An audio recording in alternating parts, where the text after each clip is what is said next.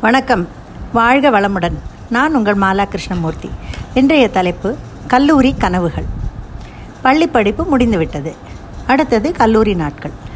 பெங்களூரில் மகாராணிஸ் காலேஜில் plus plus ஒன்னில் சேர்ந்தேன். அங்கு ten plus two plus three என்ற சிஸ்டம் இருந்தது. பத்தாம் கிளாஸ் முடிந்தவுடன் ப்ளஸ் டூ படிக்க காலேஜ் தான். அப்போதெல்லாம் காலேஜ் அட்மிஷன் ஒன்றும் கஷ்டம் கிடையாது. நல்ல மதிப்பெண் எஸ்எஸ்எல்சியில் பெற்றிருந்தால் கேட்ட குரூப் கிடைக்கும். அக்காவும் அதே காலேஜில் படித்ததால் நானும் அங்கேயே படிக்கணும் என்று சேர்ந்தேன். வீட்டில் அப்ளிகேஷன் ஃபார்ம் ஃபில்அப் பண்ணி நானே கொண்டு போனேன் பணத்தை கட்டி சேர்ந்தாச்சு. எனக்கு கன்னடம் பேச வராது. எழுத படிக்க தெரியும். அங்கே ஆஃபீஸில் என்ன கேட்டாலும் கன்னடத்தில் தான் பதில் சொல்வார்கள். ஒன்றும் சரிவர புரியாது. அப்போவே எப்படியாவது கன்னடம் பேச கற்றுக்கொள்ள வேண்டும் என்ற வைராகியம் எனக்குள். பஸ்ஸில் போகும்போது ஒரு தோழி கிடைத்தாள். அவள் என் காலேஜ் தான். ஆனால் ஆர்ட்ஸ் குரூப் அவளுக்கு இங்கிலீஷும் பேச வரவில்லை தமிழும் தெரியாது. கன்னடம் மட்டுமே பேசினாள். அவள் தான் எனக்கு கன்னடா பேச கற்றுக் கொடுத்த குரு. ஒரு வருடத்தில் அவள் எனக்கு நன்றாக கன்னடம் பேச கற்றுக் கொடுத்து விட்டாள். கல்லூரியில் கிளாஸை கட்டி கட்டடித்துவிட்டு ஊர் சுற்ற போகும் குரூப் ரெண்டு மூன்று அவசியம் இருக்கும். நான் இதிலிருந்து வில விதி விலக்கு. எனக்கு பெரிதாக கல்லூரி கனவுகள் எதுவும் கிடையாது. நம்மை பெற்றோர் கஷ்டப்பட்டு படித்து சம்பாதி கஷ்டப்பட்டு சம்பாதித்து படிக்க வைக்கிறார்கள். நன்றாக படித்து ஃபஸ்ட் கிளாஸில் பாஸ் செய்ய வேண்டும் என்ற எண்ணம் மட்டுமே மனதில் இருந்தது. கல்லூரியில் கிளாஸ் ரூம் எல்லாம் மிகவும் பெரிதாக இருக்கும். எங்கள் கிளாஸில் சுமார் அறுபது பேர். அட்டெண்டன்ஸ் எடுப்பதிலேயே லெக்சரருக்கு பத்து பதினைந்து நிமிடம் சென்றுவிடும். இதில் ஏகப்பட்ட ப்ராக்சி குரல்கள் வேறு. இந்த திருவிழா கூட்டத்தில் அவர் எண்ணத்தை கண்டுபிடிப்பார்? அப்படியே தெரிந்தாலும் நமக்கு எதற்கு வம்பு என்று பேசாமல் விட்டுவிடுவார். படிப்ஸ் குரூப் என்று எங்களுக்கு ஒரு நாமகரணம் உண்டு. இந்த ஊர் சுற்றும் குரூப் லெக்சரர் போர்டு பக்கம் ஏதாவது வரைய எழுத திரும்பியவுடன் அப்படியே வெளியில் பின்பக்க வழியாக நழுவி விடுவார்கள் ஒரு ரூமுக்கு என்ட்ரு இரண்டு என்ட்ரன்ஸ் உண்டு. அதனால் வெளியே போவது ஒன்றும் கஷ்டம் கிடையாது. அப்படியே மெஜஸ்டிக் பக்கம் போய் சினிமா பார்க்க வேண்டியது. இல்லை மாவலி டிஃபன் ரூமுக்கு சென்று நன்றாக சாப்பிட்டு விட்டு அங்கேயே சுற்ற வேண்டியது. நான் பாவாடை தவணை மட்டும்தான் அணிவேன். அதனால் என்னை மாமி மாமி என்று கூட கேலி செய்வார்கள். முதலில் கஷ்டமாக இருந்தாலும் போக போக சரிதான் போங்கடி பரீட்சை ரிசல்ட் வரட்டும் நான் யாருன்னு காட்டுறேன் என்று மனதில் சொல்லிக்கொள்வேன். கல்லூரியில் புல்புல்ஸ் கைட்ஸ் ரேஞ்சர்ஸ் என்று உண்டு. புல்புல்ஸ் கைட்ஸ் அப்புறம் ரேஞ்சர்ஸ் நான் அந்த இரண்டாம் இரண்டும் பாஸ் பண்ணிவிட்டு ரேஞ்சர்ஸ் குரூப்பில் இருந்தேன். வருஷத்துக்கு ஒரு முறை எங்கேயாவது கூட்டிக் கொண்டு போவார்கள். மேகே தாட் என்ற இடத்துக்கு ஒரு வருடம் சென்றோம். அங்கேயே நாங்கள் மூன்று குரூப்பாக பிரிந்து ஒரு குரூப் சாதம் வடிக்க வடிக்க வேண்டும்.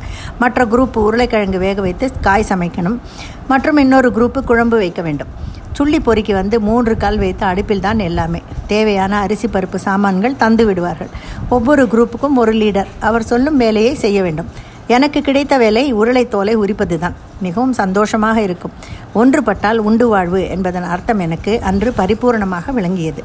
First aid fire fighting simple electric connection bulb எப்படி எரிகிறது ஃப்யூஸ் ஆனால் எப்படி ரீப்ளேஸ் பண்ணுவது என்று எல்லா பேசிக்கும் சொல்லிக் கொடுத்தார்கள். ரொம்ப ஆர்வத்துடன் கற்றுக்கொண்டேன். அந்த நாலேஜ் எனக்கு இன்னும் இன்னமும் பயனுள்ளதாக இருக்கிறது. கல்லூரிக்கு வருடா வருடம் கல்லூரி லீடரை தேர்வு செய்வார்கள். அது பெரிய திருவிழா போல் நடக்கும். போஸ்டர் ஒட்டி கிளாஸ் கிளாஸாக சென்று கேன்வாஸ் செய்வோம்.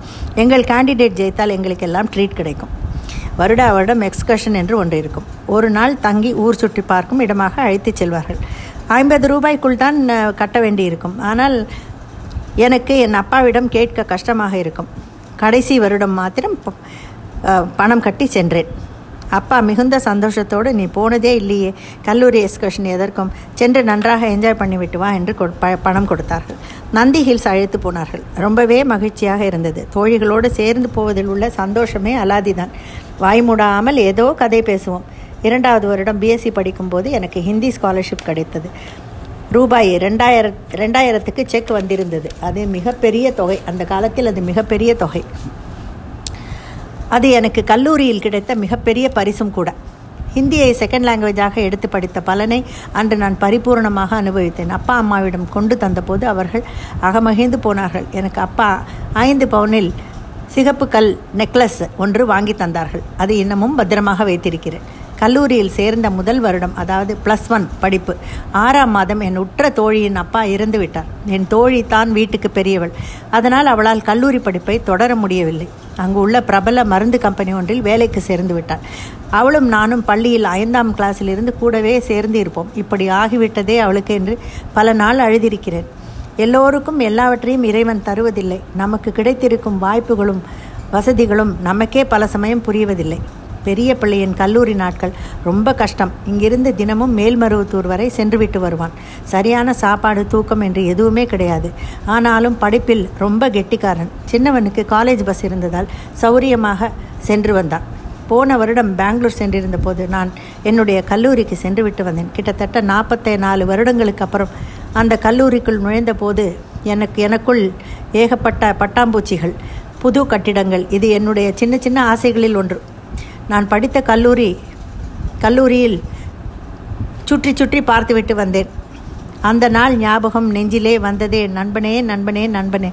இந்த நாள் அன்று போல் இன்பமாய் இல்லையே அது ஏன் நண்பனே நண்பனே என்று உறக்க பாடத் தோன்றியது. நன்றி வணக்கம்.